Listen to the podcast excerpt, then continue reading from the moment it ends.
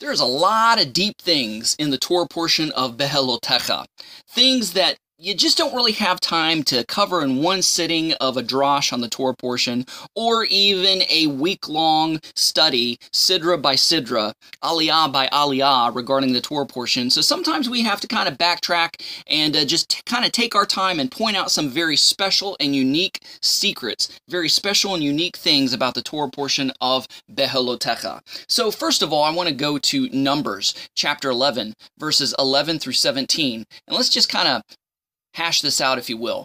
So Moses asked Adonai, Oh, why have you brought trouble on your servant? Haven't I found favor in your eyes? What's wrong? What's the deal? Why is Moses crying and bellyaching? Because the people are sick of the manna. They want meat. They're they're getting ready to to uh, lynch Moses, if you will. And so you know he's he's basically hanging by a thread, and he's at the end of his rope. And he says, Why have you brought trouble on your servant? Haven't I found favor in your eyes that you laid the burden of these people on me? Did I conceive all these people, or did I give birth to them, that you should say to me, Carry them in your bosom, just as, uh, just as a nurse carries an infant? To the land you promised to their fathers? Oh, where can I get meat for all these people? For they wail to me, saying, Give us meat to eat. I'm not able to carry these people by myself. The load is too heavy for me. Um, isn't that what your father-in-law, Jethro, said? When you were sitting from sun up to sundown judging the people, hey, appoint leaders. You know, so so one set of leaders were appointed, uh, and they were judges, but they also needed another set of, of leaders for another task. So verse 15 says, uh, Moses is like, if this is how you're treating me, kill me now. If I have found favor in your eyes, kill me, please. Don't let me see my own misery. I'd rather die by your hand, God, than by the hand of this people. So, now it's interesting. Um, we've all heard it said, ask and you shall receive. We think that because we're asking God, we have to ask nice. But we see here in this passage I just read that Moses was at the end of his rope. He was frustrated and he cried out to God for help to lead this people in the form of a complaint. Did God get wrathful and thundery and angry and turn Moses away? No. God sympathized and gave help uh, to Moses, the help that he required, as we'll soon read and as we'll soon see. Some people think that because God is holy, God is above us, that we shouldn't come to him in a, in a, in a sad, angry way of complaint. Have you read the prophets recently? I mean, that's all Habakkuk did was, was bellyache and complain to God. That's what Job did, bellyache and complain to God. That's what a lot of the other prophets did, was bellyache and complain to God. God has big shoulders. He can take it. He knows that we don't see the whole picture. He's patient with us. So therefore, he understands. So don't be afraid to go to God if you're upset. So it says in verse 16 of chapter 11 of Numbers, Adonai said to Moses, How dare you come to me in such an ungodly, unholy manner, complaining and bellyaching to me? What, you faithless or something? No, that's not what he said. He says, Here's the solution. Get up off your duff. Here's the solution. Bring me 70 of the elders of Israel, whom you know to be elders of the people and their leaders. Take them to the tent of meeting, so that they may stand with you there.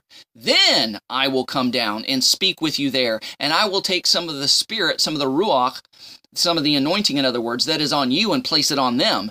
They will carry with you the burden of the people, uh, so you will not be carrying it alone. So you had one set of elders that was more of a judicial kind of thing, uh, and you had another set of elders kind of keeping things in order, if you will, kind of, you know, being the police and the ambassadors and calming things down. Uh, as at least that's the way some rabbis uh, uh say and think and interpret that. So, uh, you know, I, I think that it's interesting that Moses complains and God answers. Moses complains, and it's almost as if God rewards him for complaining hey, I'm glad you had the guts to bring this to me.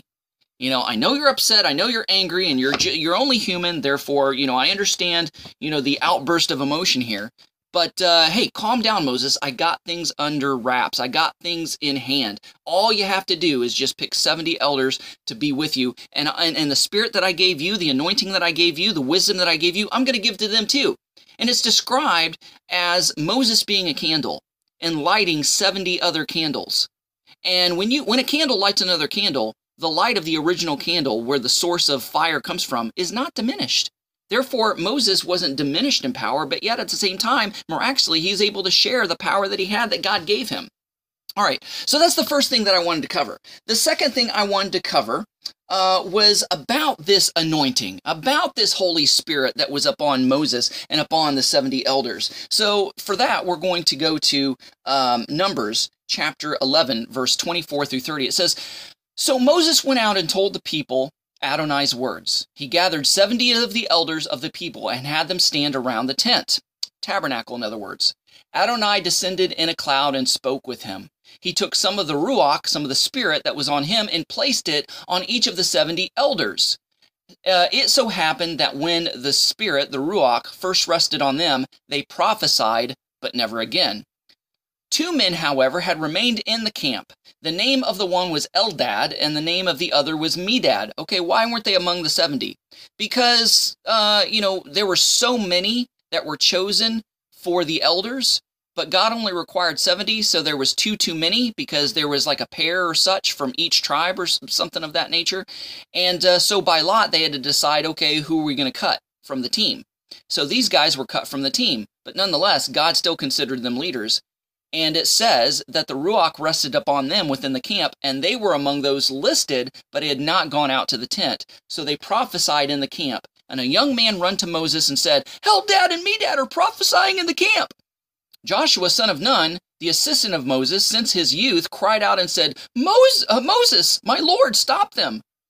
It's kind of interesting that, uh, you know, if people aren't a part of our particular denomination or group, and they minister or say something, we get a little intimidated that they're going to steal our thunder or kind of muscle in on our side of the street, or we get a little jealous or fearful that they may become more popular than we are.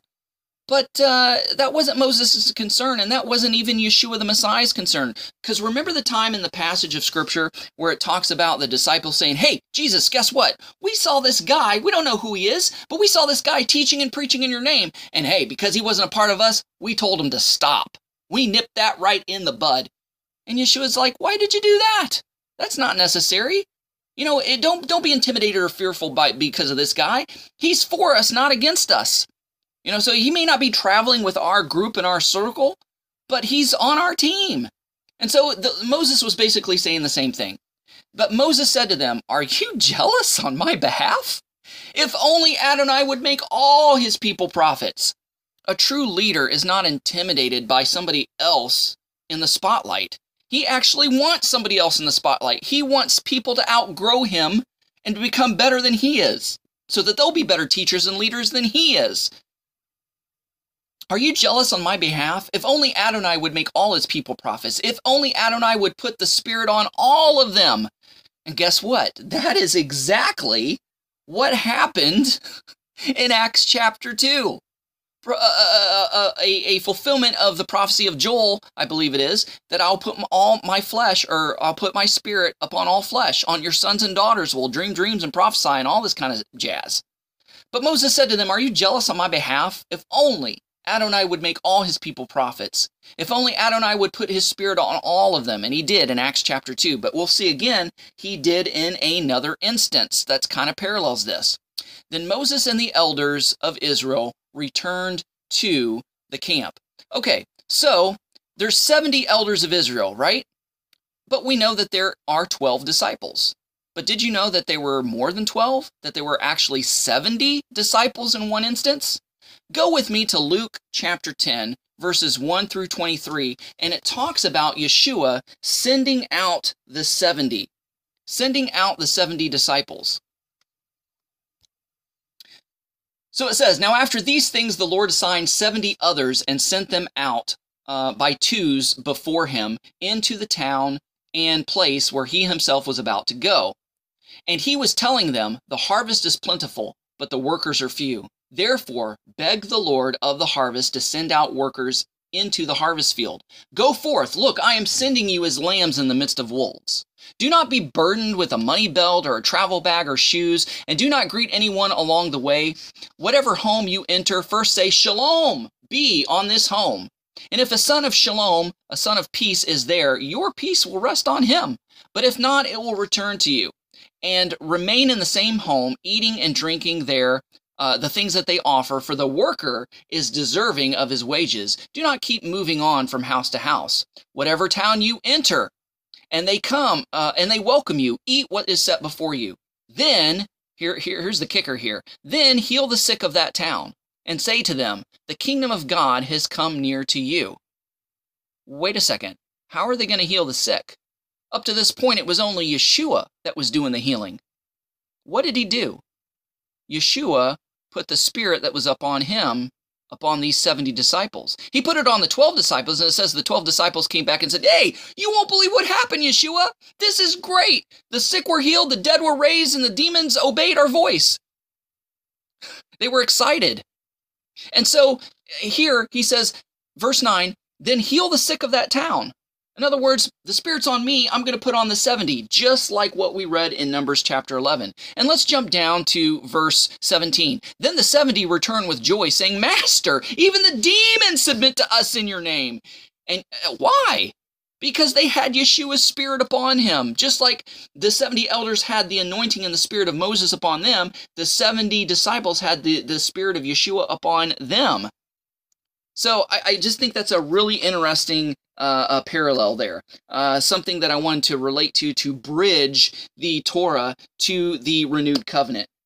All right, so now the next thing that I want to tackle uh, in in in uh, Behaalotecha, things that maybe we haven't tackled in other things, is chapter 12. In chapter 12, verse 1, it says, Then Miriam and Aaron spoke against Moses, basically behind his back, on the count of the Cushite woman he married because he had married a Cushite woman. Okay, let, let, let's, let's pump the brakes here. I thought he married a Midianite woman. Uh, did he not marry Zipporah, which was from Midian? Because he was with, with, with Jethro, the priest of Midian, and Zipporah was his daughter. So what's this whole Cushite business? Does the Bible contradict itself? Is there a mistake here? No, there's just something that has been left out. Uh, you know, there are some other extra biblical text and passages that have not been included in the Bible because they were not inspired, but they were not canon. Doesn't mean they weren't true, just the Lord didn't feel it necessary to make it a part of the canonical scriptures, though it is history, though it is held in high esteem by, by the first century believers as well as the Jewish community. Things such as the books of Enoch, the book of Jasher, the book of Jubilees. So if we read in Jasher, chapters 72 through 76, we'll see that Moses didn't go straight to Midian after he left as a fugitive from Egypt because of killing the Egyptian taskmaster. It says in Jasher that he first went to Cush and became a general in the Cushite army. And if you make yourself a part of another people, it was traditional in ancient times that to become a full-fledged member of this people, that you were given a spouse so that you could be married and, and, and be one with this people. So this is how Solomon made alliances with all the other nations around him, uh, you know, and uh, so this this is the same thing that happened uh, with Joseph when he was in Egypt. He he was made a viceroy, second in command of Egypt, and because of this, he was given a wife, and he birthed Ephraim and Manasseh through this Egyptian woman. So here we see that Moses actually had more than one wife, which wasn't really unusual. There was a lot of the patriarchs who had more than one wife, and it was culturally accepted uh, in that day, and their culture was set up to handle something like that. So it says, Then Miriam and Aaron spoke against Moses on account of the Cushite woman he married, because he had married a Cushite woman. Uh, okay, so I believe, my personal opinion, is because Cush was ancient Ethiopia, and Ethiopia was a larger territory in ancient times than it is today as a smaller state in Africa. Uh, this Cushite woman was probably a, a, wife he was given when he became general of the Cushite army, according to Jasher, chapters 72 through 76. So Zipporah was his second wife because she was a Midianite.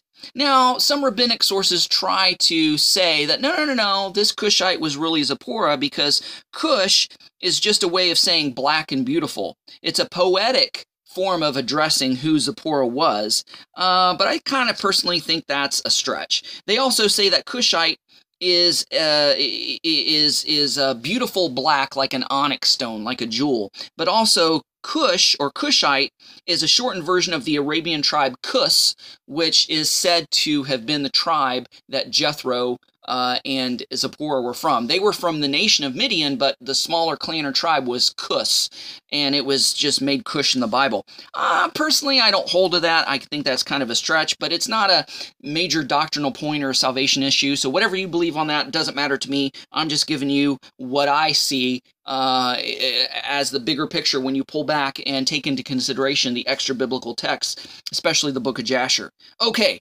now coming to the part where a lot of you probably tuned in and wanted to listen because of the, you know, tantalizing title, Were There Two arks? We know there's an Ark of the Covenant. Were there two Arks of the Covenant?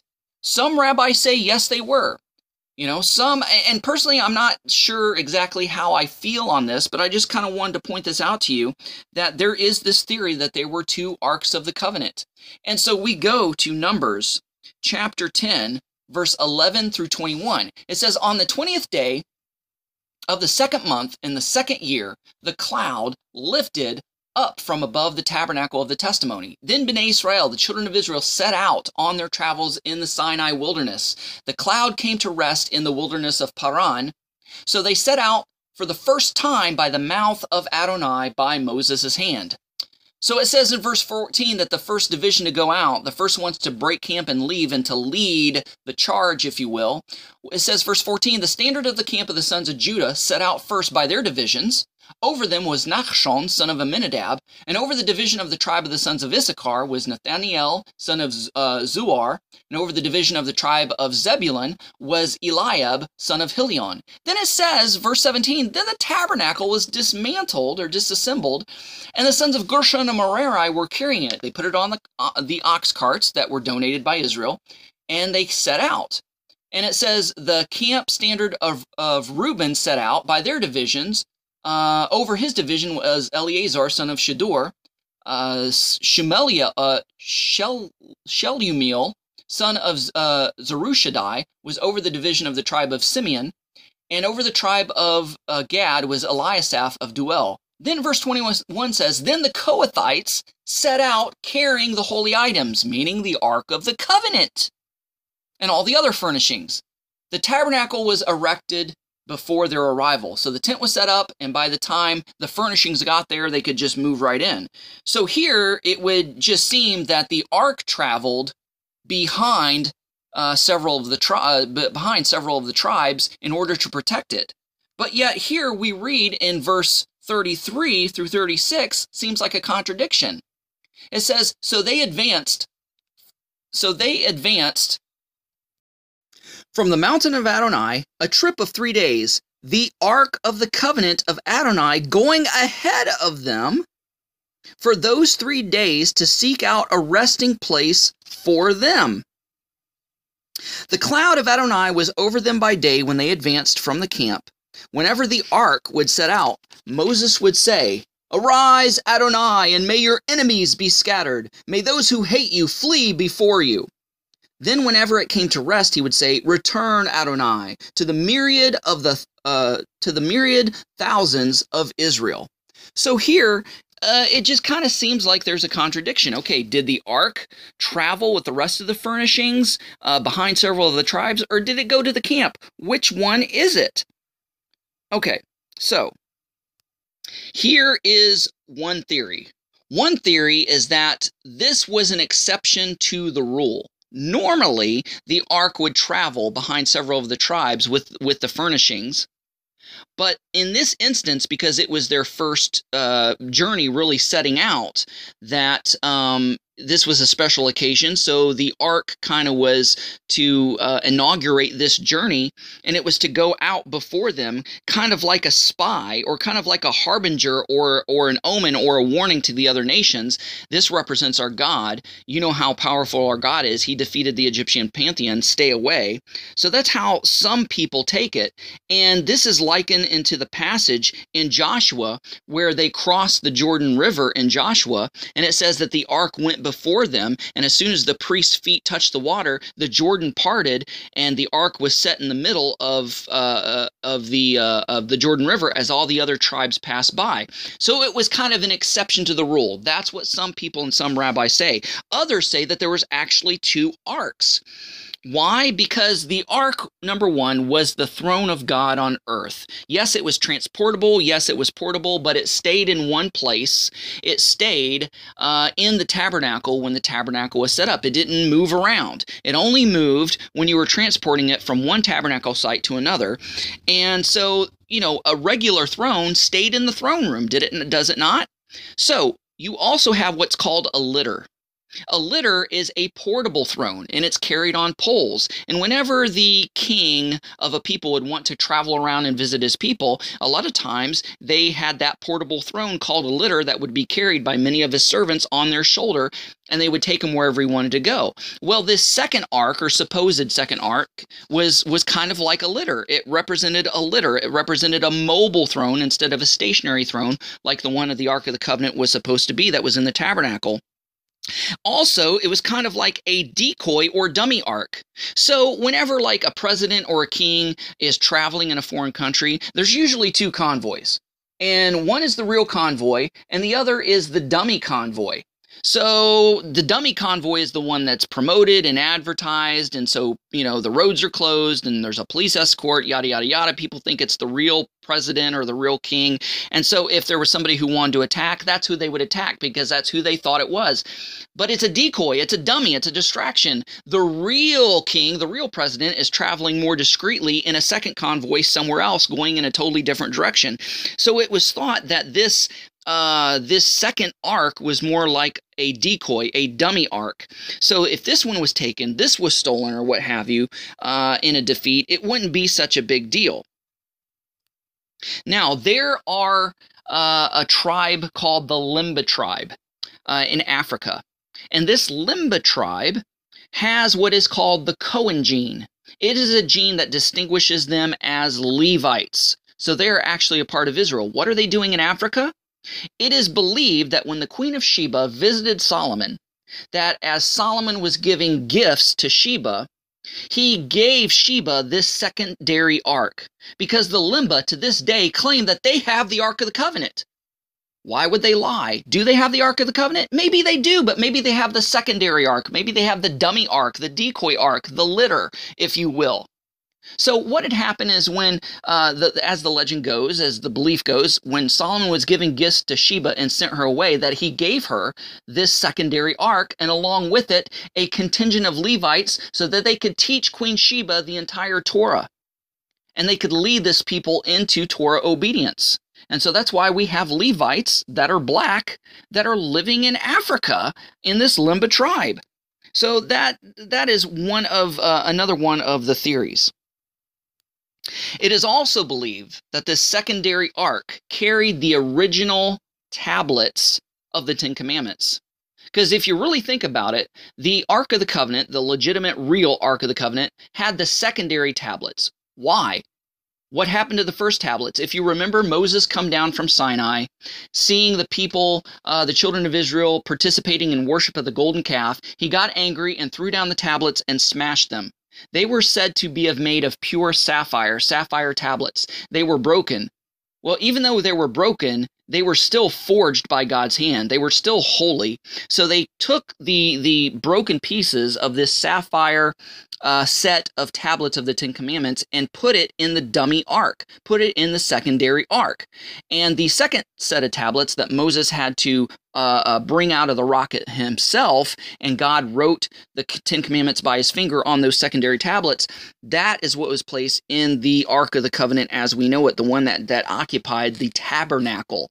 Now, it also is said and believed that the tabernacle, as I said, housed the legitimate real Ark of the Covenant. But there was also a tent of meeting and the tent of meeting was Moses' special tent, uh, as opposed and differentiated from the tabernacle itself. And that is also where the dummy ark was placed, or the secondary ark was placed. Uh, that is what some people and what some theories hold and, and say.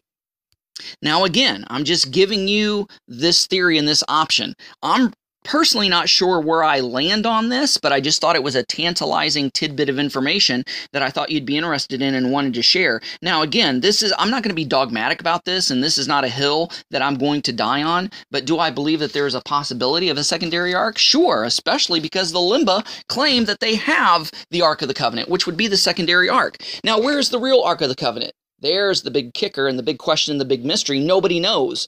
But according to Ron Wyatt, the late Ron Wyatt, who was a biblical archaeologist, he believes, and he believes he had evidence that the Ark of the Covenant was under Mount Calvary. Was see what they believe is that when the temple was built, because Solomon uh, was married to an Egyptian princess, he was privy to all the technology of Egypt. And so the two columns that were in front of the temple uh, were named Joktan and Boaz, which represents strength or what have you, that these were actually columns that held sand.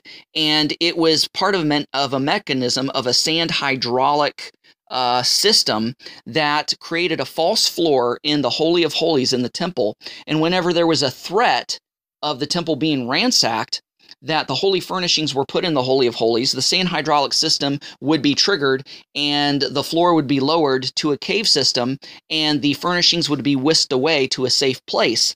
Now it's interesting that in one measurement, the capitals on the the uh, the pillars of the temple are one measurement, and in another passage, it's a totally contradictory different measurement. Is there a contradiction there? No, one was the measurement before the sand hydraulic was triggered. The second measurement was after the sand hydraulic was triggered. That's what's believed and said. So these these furnishings were whisked away uh, through a cave system under Mount Calvary, under Golgotha. And when the earthquake took place and it split the rocks, that the blood of Yeshua on the cross dripped down into this crack and made it made its way down to the cavern that the Ark of the Covenant was being held, and Yeshua's atoning blood was was splashed and dripped on the mercy seat.